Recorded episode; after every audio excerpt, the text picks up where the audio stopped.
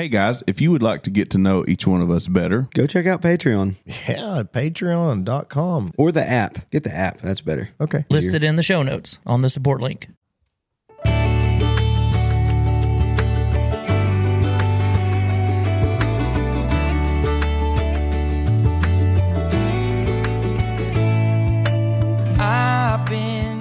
Hey, Herschel, you know the music, you know the voice. It's me, your humble potterator, Devin Birdsong.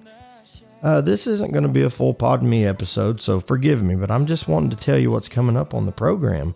We have some big stuff going on, Hirsch. You know me, I uh, try to keep up with the uh, Ministry of Low Expectations, but I'm I'm stepping it up here.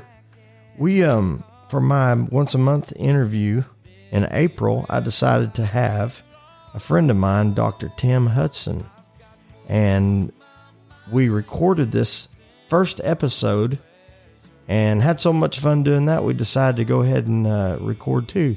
And guess what, Hirsch? He's sitting right here with me. Hello, brother Tim.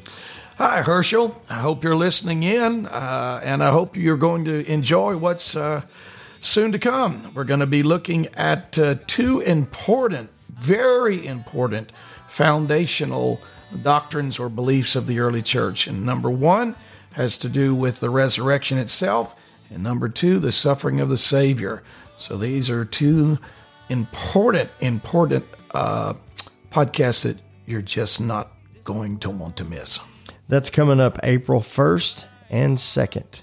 So I'll release the part one on the first and part two on the second. And part two is going to sound like we didn't plan on it when we were recording part one. That's okay. It's the Ministry of Low Expectations.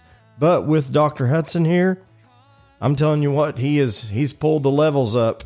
It may not quite be low expectations from here on out, Herschel. Hey, would love to have you stop by April 1st and 2nd.